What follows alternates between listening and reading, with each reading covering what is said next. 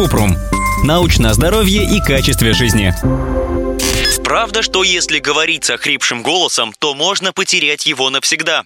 Кратко, это миф. Если разговаривать с охрипшим голосом, голосовые складки сильно напрягаются, и это приводит к дисфонии, частичной потере голоса с охриплостью. Но полная потеря или афония вряд ли случится.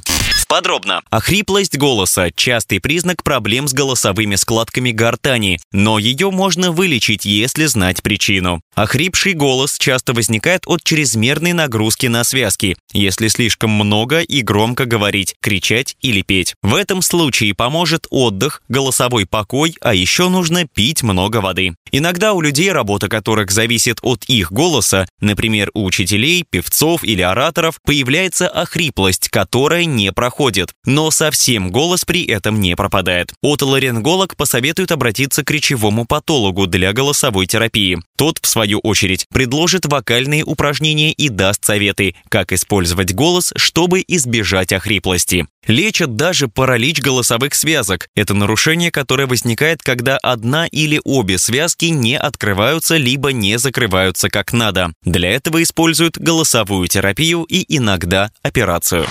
Ссылки на источники в описании подкаста. Подписывайтесь на подкаст Купрум, ставьте звездочки, оставляйте комментарии и заглядывайте на наш сайт kuprum.media. Еще больше проверенной медицины в нашем подкасте без шапки. Врачи и ученые, которым мы доверяем, отвечают на самые каверзные вопросы о здоровье. До встречи!